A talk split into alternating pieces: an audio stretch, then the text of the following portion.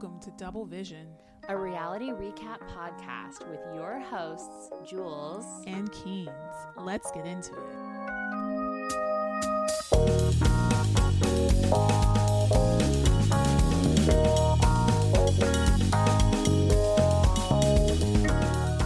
Hi, welcome to our first podcast episode. I'm Jules. And I'm Keenz. And we are here to talk about Summer House, Martha's, Martha's Vineyard. Vineyard. Woo, woo, woo, woo. Wait, we should probably put something in post. Oh yeah, we'll be able to do sounds. But I also liked that sound you made. Um, hot mic, hot mic. All right. um, a little about me. I'm an editor and I make crossword puzzles and I'm a mom and I also have a job. so it's crazy that I'm starting a podcast, but it's so fun I couldn't resist. Right? Oh my gosh, I'm so excited that we're on this endeavor together. So, a little bit about me I am an attorney by trade, but I will not be providing any legal advice. Uh, insert amazing blurb about how nothing I say should be attributed to my employer in any way. Um, I'm a dog mom and I am obsessed with reality TV. So, it's perfect.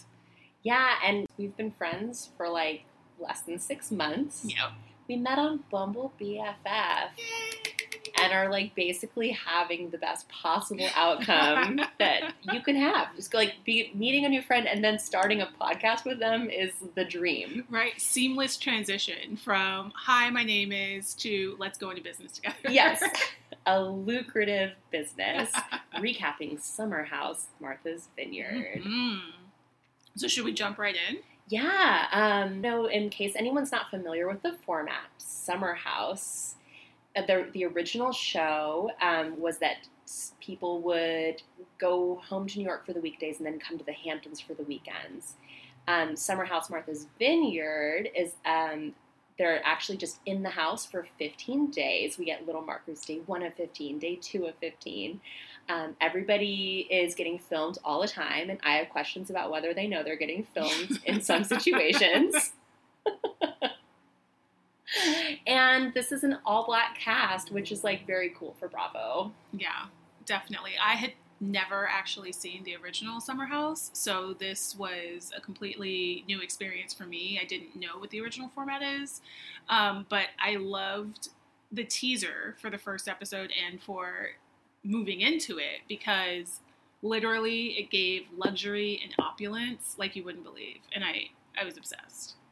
Yeah, and I will say, compared to the original cast, we have a group in Martha's Vineyard who are much more self possessed, much more mature, much more aware of their actions and Mhm. how they are portraying themselves. And that doesn't make it boring by any stretch. In fact, I think it makes it a lot more interesting because we're not just watching them be messes, we're watching them live and really have an experience together. Yeah. Oh my gosh. So should we get? we- Should we start? Let's jump right in. Yeah, so one thing that we hear is that if you're melanated, Martha's Vineyard is the place to vacation for the summer. That's the intro. Right. I will say that I really enjoyed the fact that they went into the history of Oak Bluffs, um, which is where Martha's Vineyard is set, um, and it's a sort of historically black area. Um, there was a lot of description of what it means to be able to vacation there, to have a place that you can call your own. Um, they make reference at some point throughout the episode, no spoilers, but kind of spoilers, um, to the Inkwell, which was a movie with Larenz Tate, and I don't know who else was in that movie, but Yeah, and that's like the beach that was the all black beach at Martha's Vineyard. exactly. Yeah. Yeah, I also love how the cast is super aware of the history of Martha's Vineyard and they like seem really interested. Like that's sort of a part of the appeal for them because they're so smart. They are. And so the first people that we meet are Jasmine and Silas. Yes, Jasmine and Silas got married in June 22, which is three months before this started filming. hmm Later, they, we find out they got engaged six months after they met. And then we also find out that after they're engaged, Silas was gone for six months in the Army Reserves. So this has been a whirlwind. Yeah. honestly. To say the least, it was. I mean, we'll get into it. Yeah. but initially, I think that Jasmine and Silas looked super cute together. Yeah, they have like cute newlywed energy. Jasmine is clearly really into being a married woman. Like she likes to call them the Coopers. They're one person now. She's like standing up for her man. Um, and this, as you might expect, grates on some of the other people in the Yeah. summer house. um, next, we meet Preston, Mm. who's an attorney. Um, Preston is so cute. He's just this sweet gay man. Um, and honestly, like such a teddy bear, and I love him. Same. I literally wrote down adorable as soon as he came up onto the screen because it was so sweet. And then the way that the editors put in super secret handshake was absolutely hilarious to me. Um, because you find out that Preston and Silas are both uh, members of the historically black fraternity Alpha Phi Alpha Incorporated. Um, and they are the alphas, which we get into it a little bit throughout the episode as well. Their main claim to fame is that they are the first black fraternity, and they never let anybody forget it, actually. Yes. And um, next up, we have oh man. Bria, Bria, a fashion entrepreneur. now, Bria is a sorceress. I just think that's an important it's an important lens to view her through. Yeah. She has magical powers and it's like Bria's world Oh, that yeah. she's created our reality and we're just living in it. Gosh. When she walked in, her coat was everything. there are a few things that will make me feel like I'm fashion forward, but seeing a beautiful coat, I go crazy for. And it was, oh my God, I want that coat so bad. It had little like money signs spray Yeah, painted on it. but it was like um, camo, and then it had just like very, to me, like Project Runway would probably call it urban graffiti Mhm. on it. Oh my gosh, it was so, so hot. Yeah, and she also has a living accessory. Her dog, Milo. which we discover is her emotional support animal, her ESA. Um, Jasmine's reaction to Milo was straight up shady, okay? like in every single way. But I also, on some level, kind of understand where she's coming from because Bria didn't give her any sort of heads up. She literally just showed up with her dog, and then Jasmine goes, Oh, so what's going on with this? And she's like, It's my emotional support animal for depression and anxiety. And then she says, Oh, yeah, okay, great, yeah, sure. And Bria gets her way. Magic. so, oh, go ahead. Oh, Bria and Jasmine met working at Playboy Club. They were both bunnies. And that's actually how two other girls in the house know everybody too. Yeah, and I felt like from the very beginning they're setting it up for Bria and Jasmine to be frenemies. But at the same time, Preston, in his description of Bria, was so spot on. He says literally, she reminds me of someone who literally spent two hours prepping for Miss USA and didn't quite make it. Yeah. Yeah. Bria doesn't strike me as someone who has to prepare that much for anything. Oh she just gosh. kind of breezes on through. Breezy Bria. Right. The I, I gotta just give props to your description of her as a sorceress is so perfect. I wish I'd come up with that. I'll be honest. Thank you. um, Bria's also with a German man named Simon. She lives in Germany with him. She met him in Cannes. Um, I do believe that she may have conjured him in the Black Forest of Germany because he doesn't feel like 100% human when we meet him. he's like 90% there. But he's also very supportive. Very much so. Next, we meet Jordan, a model DJ and a Playboy bunny. Right. She, who was only the fourth black playmate of the year and the last playmate of the year. She shut it down. right? she's- Literally, Crazy hot. she's so beautiful. Yeah. Like, stunningly gorgeous. Yeah, but I like that. I like her vibe a lot. Like she is beautiful, but that doesn't feel like what she's leading with.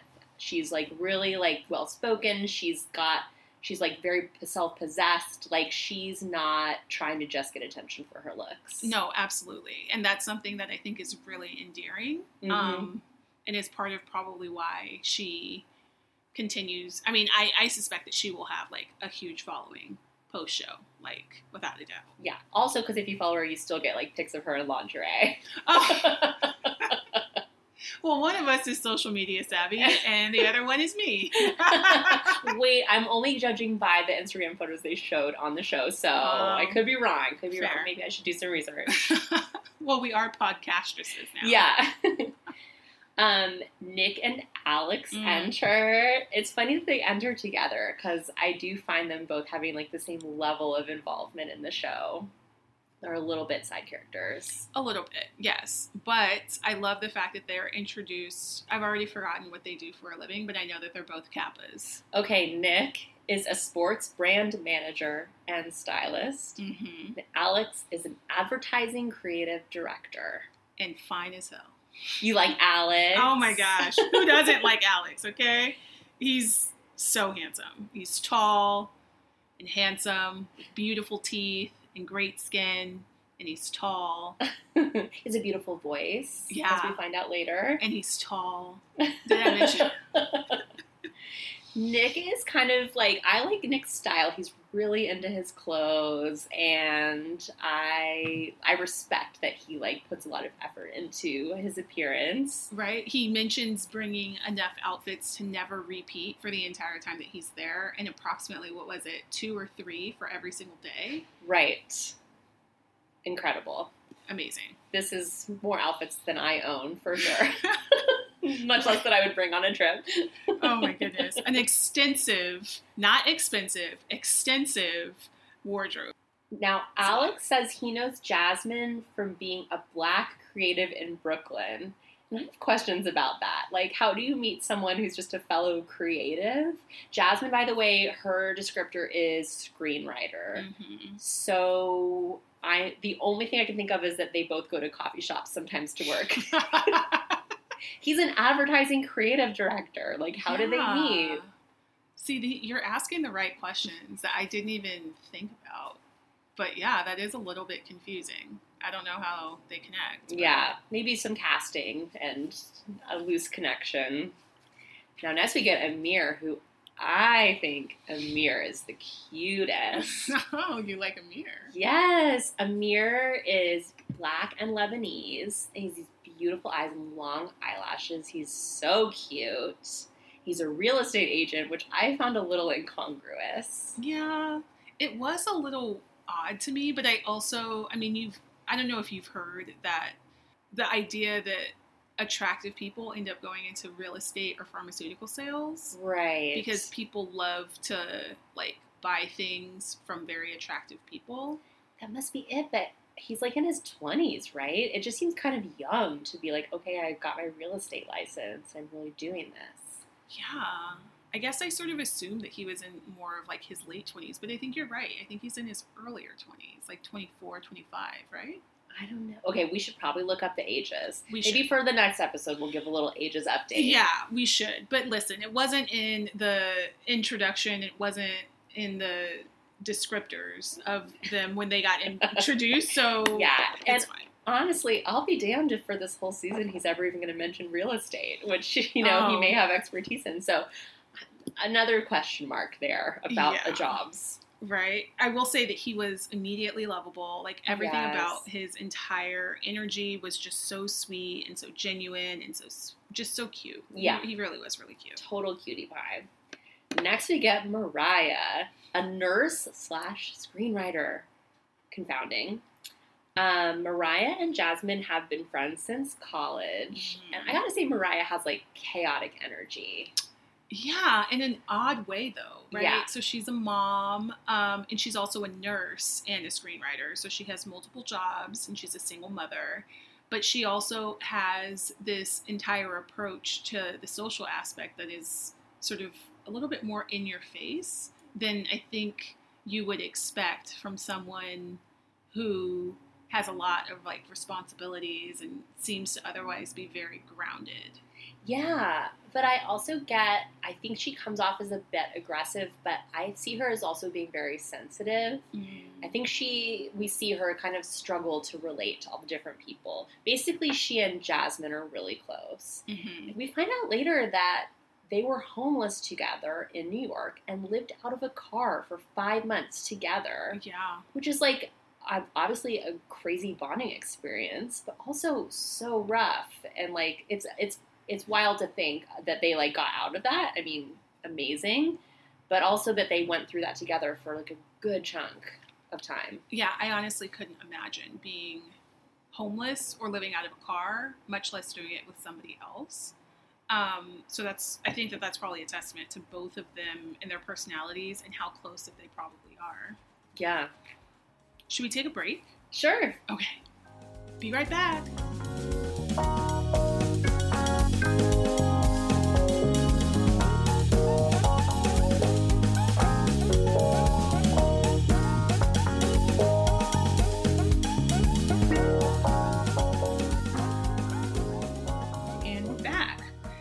So, everybody's in the house, um, but the introductions between each of the folks that don't know each other is really kind of endearing. So, Jordan and Amir meet in a way that I would describe as hilariously accurate.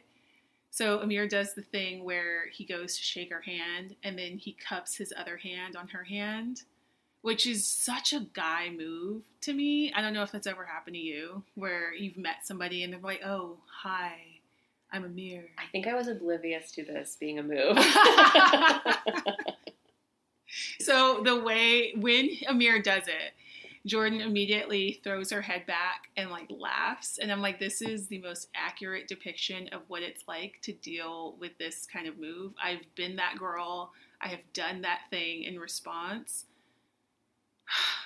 Like I get it. It's really it's really cute. It's really sweet, but it's also like, okay, buddy, calm down, calm down. Yeah, he definitely is like clearly cute. He's used to girls liking him, but he's plays up being nice and sweet. So he, you know, he's like a little bit unassuming about things. Like at one point, he's with the guys before dinner playing pool. He tries to call dibs on her. He's like, "Oh, or like who are we all pursuing?" Well, like I want to have dibs on Jordan, and everyone's like, "What?" Like it was so weird, right? Yeah. I liked that the guys were like, this is weird. Something I love about this show is that the guys aren't just blindly following whatever like toxic masculinity is set before them and being like, oh yeah, totally, dude. They're like, wait, what? That's odd of you. What did you say? And I really love that. I feel like these men are feminist allies to, a, to an extent. I don't know if I would call them feminist allies completely, but I understand where you're coming from. And I would say that I agree that they don't just simply passively accept the things that guys do that are probably a little bit problematic. At the same time, the in the confessionals, right? So we have both Nick and Alex get asked, like, "Oh, do you think Amir has a chance with Jordan?" And they both laughingly respond in their own way, suggesting that he has no chance, probably because, as we've mentioned, Jordan is drop dead gorgeous. But then Nick goes on to say this thing where he says, When I'm pursuing a woman, she'll know she's being pursued. right. Like he's very sly. only to find out that Nick has already slid into her DMs on Instagram, where we know she posts like sexy pics, and she had to put him on restrict because she was sick of all the fire emojis. now, is restrict blocking? Is that the same thing? No. So when somebody's on restrict, it means that they can only see certain things that you post as opposed to not being able to see any of it. And then also, depending on the level of restriction, sometimes they can't comment on things um, or they can't react to your stories or DM you, but they can still see your content. I wonder if Nick knows he's on restrict. It seems possible that he does not know. I would guess that he does not know because it doesn't seem. I know we've known these people for approximately seven minutes, but it doesn't seem to me that if Nick knew that he was on restrict, that he would continue with this perspective that he's like in there. And Right, but he's also just like, oh, when I put the moves on Jordan, she will know. right. The best part about that entire sort of montage is when Jordan calls him whack. And I was like, yeah, that is whack. um, Amir's talking a bit about himself, and um, he says that he gets 50 to 100 DMs a day. Mhm. Um, so obviously he knows he's cute, but then he also someone asked him if he speaks Arabic, and he says like, "Yes, I speak Arabic." In Arabic, I think that's what he said. Yes. And then he says no one's ever been turned on by the fact that he speaks Arabic. I'm like, what? That's such a lie. Like, obviously, when girls find out you speak a different language, that's like such a panty dropper. You would think, but I also have to remember that he lives in Texas, Mm. where maybe speaking Arabic isn't as exciting as if you're living like on the coast or in like a different country, right? It's not Spanish, it's not French. Like, I don't know. Oh, that is so. That would be very annoying to me to think that like some languages are impressive and some are not. Because as someone who only speaks English, I'm deeply impressed by everyone who's bilingual and whatever they're bilingual at. Um, and also just like when a guy talks to you in another language, like that's hot, right? No, 100% true. I will say that I do not speak French really, but I speak French. The way that I would describe it is I speak French well enough for somebody who does not speak French to think that I am fluent, and well enough for somebody who does speak French to say, wow, your accent is really good. But they can probably immediately recognize my limited vocabulary. That's still extremely impressive to me. I will take that compliment and I will reserve any and all other statements about my language competency. I speak French in that um, there's a French verse in Blondie's Sunday Girl, and I know it phonetically. And that's my karaoke trick. okay, very nice, very nice. I'm gonna have to listen to that at some point because I have no idea. What Yeah, tell me talking what it says. I have no I, idea. I will listen to it and I will definitely tell you what it is. Um, so next, uh, we have uh, Mariah.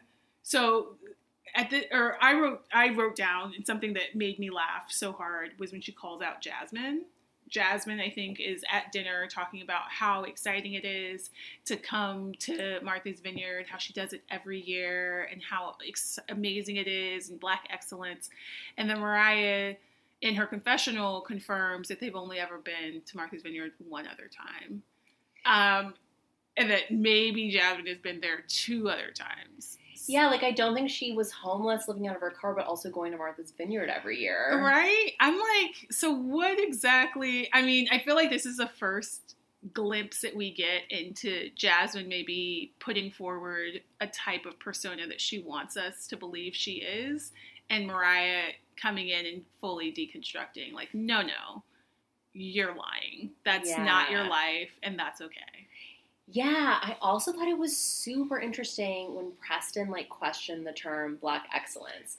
Like for me as a white lady, if somebody's like black excellence, I'm like, yeah, great, you go. Like I want to support what that completely. But then he was talking about how that's like kind of can be a white ideal. Yeah, I I similarly reacted with like a meh to his critique. I mean, I still like him a lot, but I think that sometimes I should mention as a black woman, but as a black woman, I think that there is a really interesting line between sort of celebrating what it means to exist as a black human being and putting additional input and emphasis on your proximity to a white ideal. And I have never received the term black excellence as the latter, right? I think black excellence has almost, in every situation I've been in, it's really reflected a recognition of you existing and navigating the world in a way that maybe people didn't anticipate that you might be able to. And that means surviving, that means laughing, that means finding joy, but that also means finding success and finding happiness and being being able to enjoy luxury. Like I don't think that there's anything wrong with it personally. Hell yeah. I mean, I want to, I don't feel like I, I can't come in and criticize any of it. It's just sort of like live your best life, like do what, do what you feel. Um, I just thought it was sort of interesting for me as someone who's just looked at this like unquestioningly to be like, oh, there's like a different perspective on this. And like Mhm. Preston's really bringing up a dialogue. And I love that. I do too. Yeah, and I, I think that especially in the realm of reality TV, those types of perspectives are necessary, right? Um, jumping right in, the next thing that happens is they play Truth or Dare in the hot tub. now we're in the hot tub. They know exactly what to do. right? Um, so let's see. The first dare is that Alex gets dared to kiss someone he's attracted to, and he kisses Jordan on the cheek. hmm I think that was the second dare. Oh no, what was the first The first dare was Amir got asked to kiss somebody that he thinks is attractive, and then he kisses Jordan on the hand. Oh, okay. So I switched those around. Yeah, basically both of these men are like, I think Jordan's attractive. It's like everyone does. So not not an interesting perspective. right? Which Jordan, in her amazing perspective, literally says, Of course, I'm cute. Like, why wouldn't you say literally anything else? Like, I dare you to get to know me or something like that. Yeah, which I appreciate and I understand her frustration, but also that's not a realistic dare. No one's going to be like daring anybody to get to know you, Jordan. Oh my gosh. Okay, and so then the next dare is Mariah gets dared to give Nick a lap dance. Yeah, and he gets all comfortable on the Chase Lounge. He's so ready. And she just kind of comes up and stands in front of him and like jiggles a little bit, which I think was the right way to play it. Right. I will say that I kind of expected her to do a little bit more. So Yeah. I was very surprised by that, but I also thought it was really, really funny. Yeah, I kind of thought she was going to be more outgoing, but I think there's like a shy, sensitive person in there who's maybe not quite ready to come out of her shell. Yeah, I think that's a really good way to put it. Um, she seems very comfortable with Jasmine, but she knows Jasmine very well. Um, whereas with the other house guests, it seems like those are relationships that she's still trying to forge. And I can understand being a little bit more guarded or more hesitant when you're getting into those types of social situations. Yeah. Now, Alex gets dared to sing a song, Mhm. and he sings a beautiful little like melody. Apparently, his cousin is John Legend. he sings something about like getting to know you, girl, or whatever. And Mariah fans her bikini area when he's done. I was like, okay, there's my like shy violet. What's happening? Right? Complete. I mean, listen, when you have a panty dropping voice, I feel like there's an expectation that the panties get dropped, Yeah. especially in the hot tub, Yeah, it's a hot tub. I mean, Oh, anything goes. right? But now, unfortunately, there's a frog in the hot tub. Everybody has to run out of the hot tub. And that ends the game of Truth or Dare. oh my gosh, yeah. Uh, so we wake up the next morning. Oh, but first, the night before, we see them go to bed, and Jasmine and Silas are like fully doing it Oh on my camera gosh. in the night vision. I think I literally blocked that out of my memory. They had to blur things. yeah, when he was like, "Can I get a quickie or something like Oh. that?" Just They're under, they're kind of getting under a blanket, but you still see stuff and you hear noises. And I don't know if they know there's a camera in the room. They are under a blanket, but like maybe Silas is always doing that under a blanket, you know? I'm gonna try not to think about that. but on the list of things that are awkward related to Silas, can we discuss just very briefly his typing skills? They are the most distracting. Have you? Did you not notice this at all? No, I have to watch oh him type. Oh my gosh! So if you can imagine somebody like moving his pinky fingers and his thumbs to type things, I- I don't know why he didn't place like didn't I thought we all learned how to type using ASDF as our home key in order to like touch type, but he clearly doesn't. And I immediately was like, "This is terrible. This is disgusting. Like, where, where, like, where did you learn how to type?" And then shortly thereafter, we learned that he was born in Liberia. That's right. Yeah. So on day two, with the first thing we see is that Silas is working, and he sets up two laptops. He's a financial analyst. I guess you need a lot of computers. Like, don't know a thing about it, but yeah, he's just smashing those keys on his different keyboards. in the most like I was so distracted. I'm still very upset by what I saw. With like financial analysts don't know how to type. Like I don't understand. I don't know. Maybe they're just numbers guys. I don't- Yeah. I don't know. But yeah, too, super interesting. That he, came, his, he was brought up in Liberia. Mhm. Like he's from an immigrant family. I think sometimes we run into like cultural differences with Silas, and it's like maybe that's some of where it comes from. Yeah, I think that there are interesting dynamics that can be rooted in like culture, but also things that might be just reinforced based on weird beliefs that didn't get checked at any point, Mhm. right? I know there's that um, interesting perspective that women like raise their daughters and then coddle their sons. Yeah. yeah. Which makes you, when you look at Silas and some of his future things, it's like, hmm, Hmm. interesting. Um, so Jasmine and Mariah are going to write. They're going to use the morning to write their screenplays for a show that they made called Rock Bottom, and it's about them like being homeless. It's like a comedy, and I think it stars them. Yeah, we get to see a little clip from their um, show. It looks like it might have been like a web based show, but I couldn't tell for sure. It did not seem like it was on a network. I'll say that much for the pilot. right? Which, hey, however you're going to hustle, however you're going to get your things going, get them going. But yeah, it did seem a little low budget, weird lighting, but I do think that yes, they apparently wrote, produced, and starred in their own show, which you got to start somewhere, Yeah, that's not easy. That's a lot of work. right? And that's also how people like Issa Rae and Quinta Brunson got their start. So, Yeah. not going to hate the game or Yeah. the player. I don't know.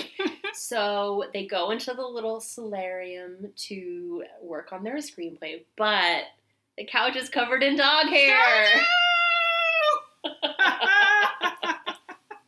and this is like basically Jasmine makes it seems like they cannot work. There's so much dog hair on the couch they couldn't possibly get started on working on their screenplay until it's figured out. So they're getting tape and they're trying to get the hair off. and they're disgusted. You get the sense that Mariah is not a dog person at all, and that Jasmine is just a bit of a control freak and has decided that this is the hill she's going to die on. Yeah. So Bria's out, like holding her dog by the pool, chatting with everybody. Jasmine sticks her head out the door, says, Milo is shedding kind of everywhere. and Bria says, I don't know what to do about it. Can't do anything about it.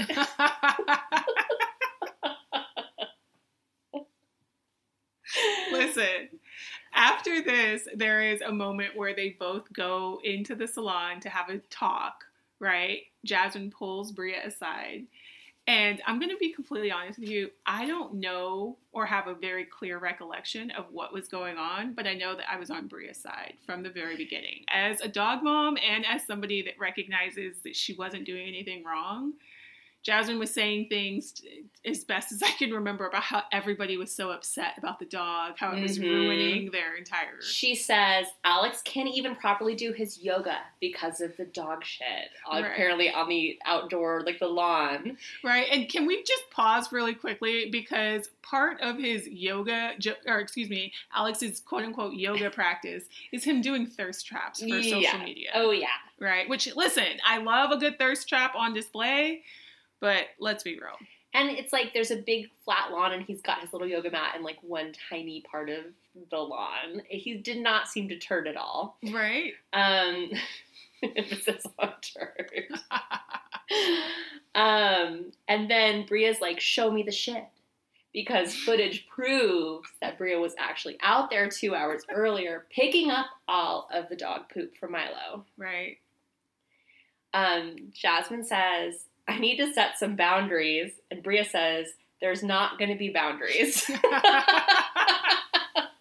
Listen, in Bria's defense, though, right? Jasmine, when she original when Bria originally told Jasmine about the dog, pretended to be perfectly fine with it. True. And then when she's te- retelling the story to her friend Mariah, she's leaving out all of the details. She's like, no, she just showed up. She didn't give me any heads up. I have no idea what this dog is. When we know that she knows it's Bria's emotional support animal. It's not as if it's her pet. It's not as if Bria's dog can just be taken someplace else. He goes where she goes. Like that's what an emotional support animal is. Yeah, absolutely. I do feel that Bria could have said, by the way, I'll be bringing my emotional support animal. And I think that Jasmine would have seen that as a way of Bria acknowledging Jasmine as the host and therefore like sort of an authority figure in the house. But Bria does not recognize her authority. At all. and then what I love the most about the entire interaction is there is this sort of back understory where Jasmine keeps mentioning how Shanice is the one that told me that I should invite Bria. Shanice is the one that said that she would be fun. As if they're not actually friends, but right. And Shanice isn't there yet, and I think that is also straining things. Shanice is not coming until the weekend, right, because of her job or something like that. Hmm. Um, but Shanice does seem to be sort of the glue that's holding everybody together. But it also seems to me, anyways, that Jasmine wants to be the glue that holds everybody together. Yeah, it's and this kind of goes into her vision of them as the married couple. Like they're the center, they're like the leaders. I think she kind of wants them to be like the mom and dad in a way. Mm, yeah, I think that that's true. And Bria's like, "You're not my mom." so Bria then starts calling, going around the house to see if anyone has a problem with her dog. And she's like, Do you not like my dog? Because Jasmine said people don't like my dog. And everyone's like, No, we love your dog. Right? Because who's not going to love that adorable dog? Milo is so cute. Yeah, he's very cute. And everybody's, even if they're, they are annoyed, they're definitely not going to be saying this to Bria when she's like coming right up to them. um, Bria then calls Simon to tell him about the dog drama, and she says, Simon keeps me grounded. She's so lucky to have him. Yes. Clearly, like, Simon worships her. You can tell. Completely. And it's, I feel like every girl needs a guy that loves her so much that he allows her to be as crazy as she needs to be to process things, right? Yeah. She's, because this is a girl who's not there to, like, apologize or second guess herself she's living and you've like you're basically on board or you're not on board. Simon's on board. Yeah. Let's take a break. Yes.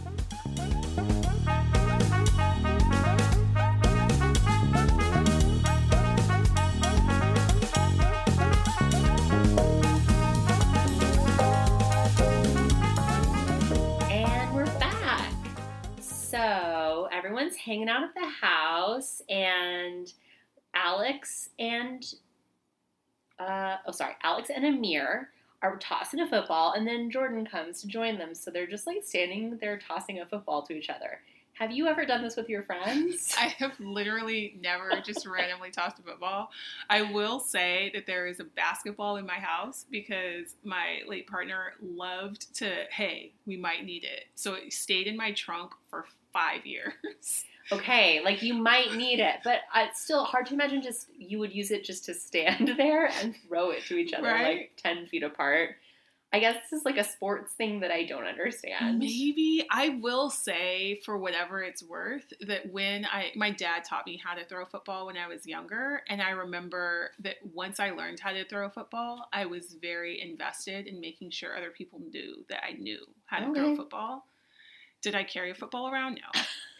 Have I ever randomly played catch in a field with a friend? Again, no. But if there was a football around, I'm like, oh, I can throw a football. They're like, oh, really? Show me. And then I would, and they're like, oh my god. I'm like, yeah. This is like such a great fantasy. Yeah. When someone challenges you to throw a football. right. I was like, oh, I'm really rusty, and then I do like a perfect spiral across the field. Yeah, maybe the guys are just trying to show Jordan that they can throw footballs, and she's like, okay. Okay, but also, can we discuss the fact that Amir was throwing it like a rugby football? Yeah, they're not like doing correct like quarterback throws. Yeah, no. I was like, I don't think either of them actually know how to throw a football. But maybe Jordan doesn't know what she doesn't know. I don't know. they do this with a lot of confidence. Yes. Let's just say that. a lot. And so while they're chatting, Jordan reveals that oh, they kind of ask like, "Are you dating anyone? What's going on?" And she reveals that she's been celibate for a year because she's like sorting out so much about whether guys are just into her for her looks or if they're fans or they really like her. So she felt like taking sex out of the equation was the way to go. Mhm. And Alex thinks it's beautiful. Yes. Amir is like, "What?" so like when you say like celibacy, like like so no sex, like I was like, oh god, the different reactions really were hilarious to me. Have you ever been celibate? Like, have you taken a vow of celibacy? no, not voluntarily. Well, I have, and I will say that it is one of the funniest things when you like ultimately disclose it to somebody because it is a combination of those two reactions. It's either fake support or real support, right? Oftentimes, the fake support is, oh, yeah, no, that's cool. That's fine. Yeah.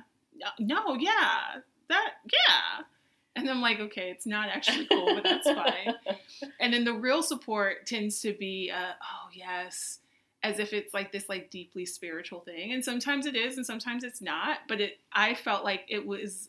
That's the thing that I enjoy the most about this series is that the real time reactions are so accurate. I'm like. I feel like I'm actually there because I've been that girl and I've had those conversations and I've seen those exact reactions and it's hilarious. Yeah, and I have to say, like, if I was to put to put money on it, I would say Alex is being sincere. I think he's like kind of a viber, and like what whatever you give him, he's gonna vibe on it. Oh yeah, he's so spiritual and perfect. Totally, right? so Ah, deep. and tall. So inside, Bria is like hooked up to a weird physical therapy therapy machine that Nick brought that Right. like zips her up into like a little, like zips her legs into a thing and then pulses. I don't totally get it, but he says this is going to improve her leg circulation. She's like, all right. yeah. So she's laying on the couch where the couch is sort of arranged where like the back of the couch faces the kitchen and dining room. And then Jasmine comes in to talk to Preston about Bria, like not knowing that she's there. And so there's literally this hilarious moment where Jasmine is talking to Preston about how Bria has done all these things Now she was so difficult this morning. And Preston is like looking at Jasmine and then looking at Bria and being like, um, and it's almost like Preston is about to say something, but then Bria goes, I can hear you. And then Jasmine immediately turns and says, Oh, hey, I didn't realize you were there. Jasmine becomes so friendly in this moment. She's like, hey girl, like, oh, what are you hooked up to? I got next.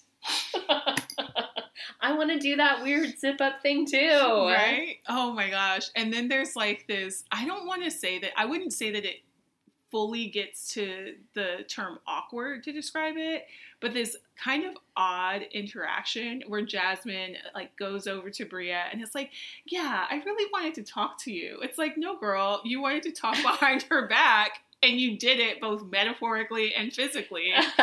and now you're trying to backtrack. But I felt like Bria was just sort of receptive because I think that she probably recognized in that moment that it is just a lot easier to handle what's going on rather than deal with, you know, continuing this weird drama for the with the host. Yeah, so Bria apologizes for being rude, but she also doesn't think Jasmine was actually being genuine and apologizing. But meanwhile, look what's happened. Mm. Jasmine has apologized to her, and Bria is not doesn't have to change anything about the dog. Sorcerer. Like Bria said, there would be no boundaries, and she was right. There will be no boundaries. Right? I don't know. And then I feel like what is most intriguing about this entire situation for me, the conversation is rooted in Bria literally coming with receipts. Like well, I feel like you weren't respectful of my relationship. Like you made these jokes and you said these things when this is like the person that I want to be with. Right, because all along Jasmine has been saying, like, hey girl, like there's all these cute guys in the house, like you're single, which is rude. Yeah. And Jasmine immediately, oh, yes, if anybody said that about me and my husband, it's almost like she knew exactly how to frame up the conversation so that she was the victim and Jasmine was like in the, oh, yeah, you're right. That was horrible of me. I can't believe I did that to you situation. Yeah, she knew how to kind of bring in those side issues. She she chose her time wisely, and now she's continues to have the dog and has made no agreements whatsoever to like clean up the fur or like whatever whatever she, she would be asked to do. She's not doing it. Literally, not one thing. So now it's time for everyone to get dressed in white and go out to dinner for the white Mm. dinner. Yes, the little white dinner party. Now, as soon as they sit down, Amir asks Jordan if she's cold. She says yes, and he like pops out of his seat and runs around the table to put his jacket on her shoulder. And then he just like prances back to his seat. Like, I did that. Oh my gosh. it was so funny. I think, I don't know why, but her, Jordan literally saying, I am, just, I don't know why it made me laugh so hard. Yeah. But she's like, Oh, are you cold? She's like, I am. And he's like, Oh.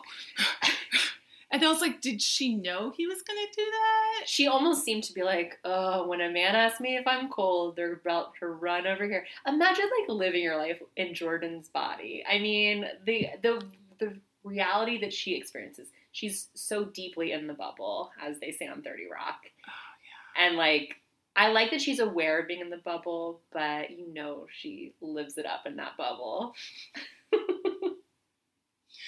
Yeah, no doubt about it. Um, so what I sort of drew from the dinner party was um, they were all sitting and sort of chatting, and then Jasmine pops in and says, "Hey, so I want everybody to go around the table and say something um, personal about yourself." And then Jordan immediately responds with, um, "I would much rather just have like an authentic conversation. Like, is that okay? Like without the icebreaker?" And she's like, "Oh yeah, okay." Yeah, and I think earlier also she was like, everybody go around and say who they're attracted to, which is just like another weird structural thing of like, okay, single people, tell me who you're interested in. It's like so weird. So weird. And I'm glad that Jordan shut that down. yes. Um, but it's also like, I don't know, there was a moment when Jasmine, I think when she was talking to Bria, reflects on, oh, the, you know, the value and the amount of time and energy that goes into curating this experience for everybody. And it sort of almost like it doesn't leave room for people to just get to know each other organically, which is how friendships or relationships actually develop instead of these very like hard line this is the prompt this is Mhm. how you should be talking to this person that you don't know so that we can get like the most information possible from you so that we can figure out if you're a match or something i don't know Right. It's yeah, she's kind of like I'm curating this experience for all of you. It puts her she's putting herself on like kind of a different level than everybody else. And maybe Mhm. it's a protective thing where she's like not going to get into the mix with them. She just kind of wants them all to get in the mix with each other. But it was interesting too when they, she's like go around and say your name and what you're working on. Like she really wanted them all to talk about their work.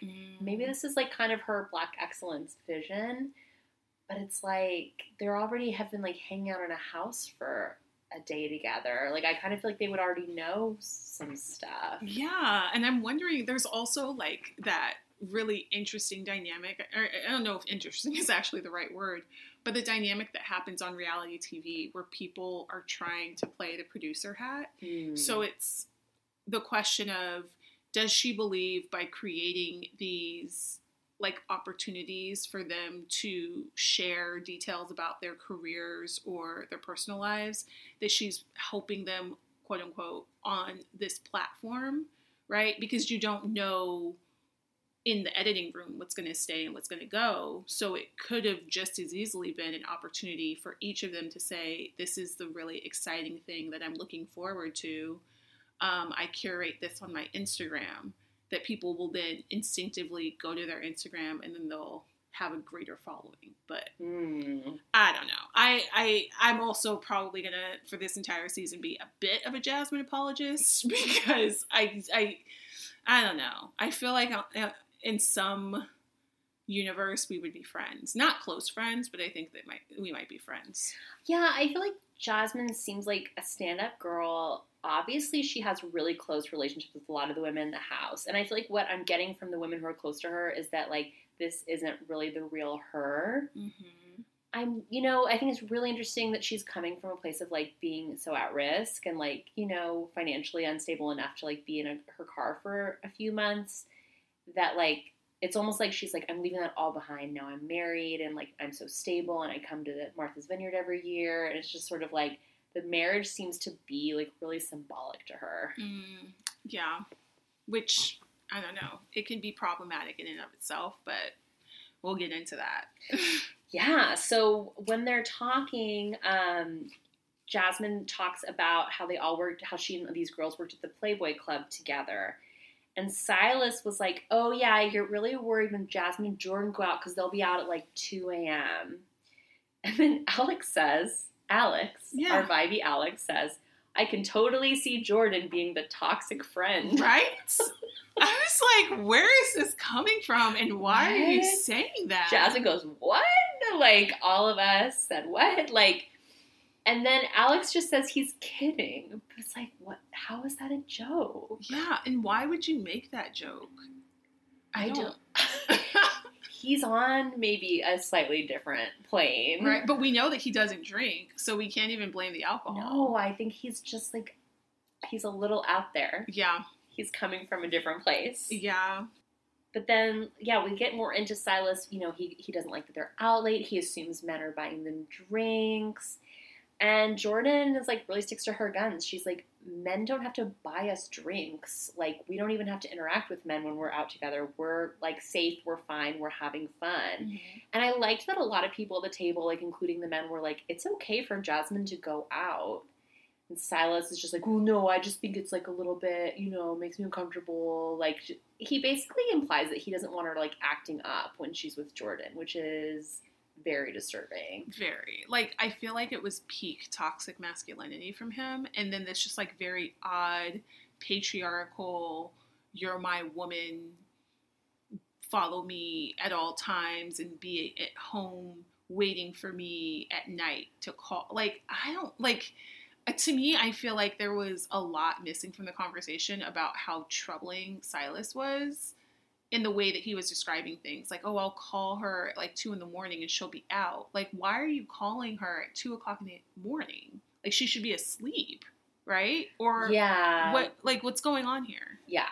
Um, he seems to have some issues, and I think we get more into those. But I really appreciated Jordan just like staying strong in her position and being like, "No, it's okay. Like we're we're gonna do this. We're fine. Like don't make assumptions. Like don't act like just because women are out that like they're just gonna be preyed on by men." Mhm. And then I there was this like interesting like we are one discussion. Right. Jasmine says, Hey, I mean, I'm going to stand by whatever Silas says because we're basically one person now. As like, I'm a married woman. I do not feel like my husband and I are one person. Right. I love him to death, but like, you know, I don't think we'd either of us would ever really describe it that way, and that just doesn't feel healthy to me. Exactly, and I would say the same thing. Like, I, and again, part of like I guess my ja- my Jasmine apologist tour, but I will say that there is value, and I do on some level understand standing by your man in the moment, right? So if I am in a public setting and somebody is trying to embarrass my partner, I will never let that happen. Or if somebody is suggesting that, you know, my partner is wrong, and he might be wrong, but I'm he's my partner, so I'm on his side.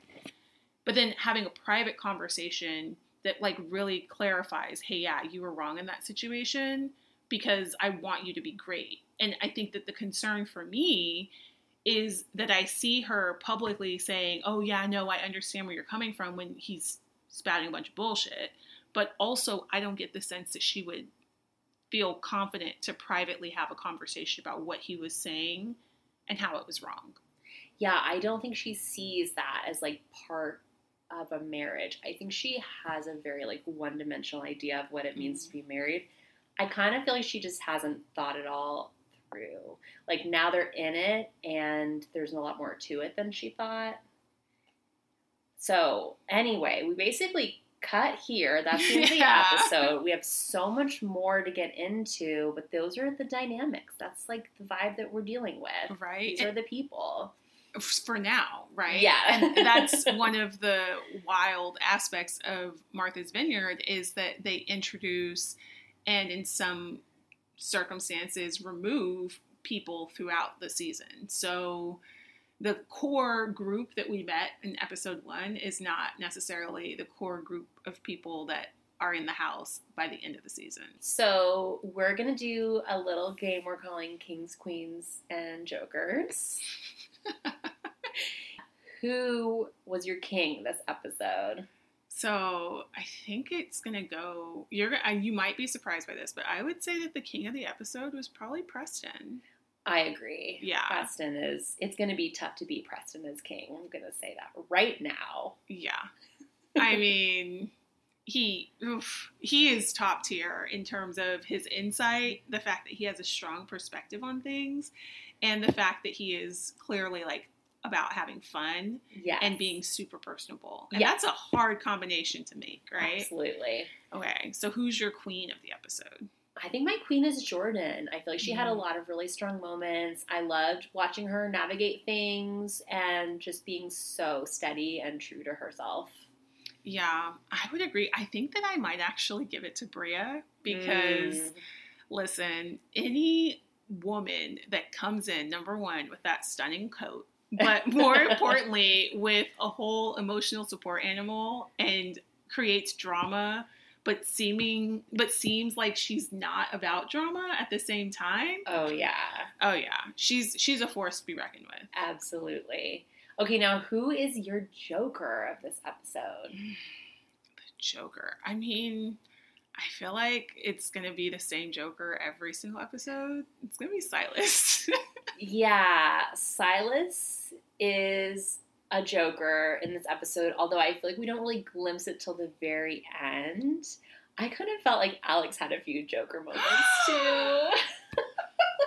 Clutches my invisible pearls. Saying Jordan was a toxic friend was just really. He was joking. Yeah. You're right, and Silas wasn't, and so we must hold Silas as the Joker. Listen, the moment that Silas used his approach to typing while he was at work, I knew that he couldn't be trusted. All right, I'm gonna check that out next time I see him typing. oh, and it will not be, it wasn't the first and it won't be the last time. I guarantee it. All right, thanks for joining us. We'll see you next time. All right, bye. Double Vision is created by Jules and Keenz, starring Jules and Keenz. produced and edited by Juliana Tringali Golden.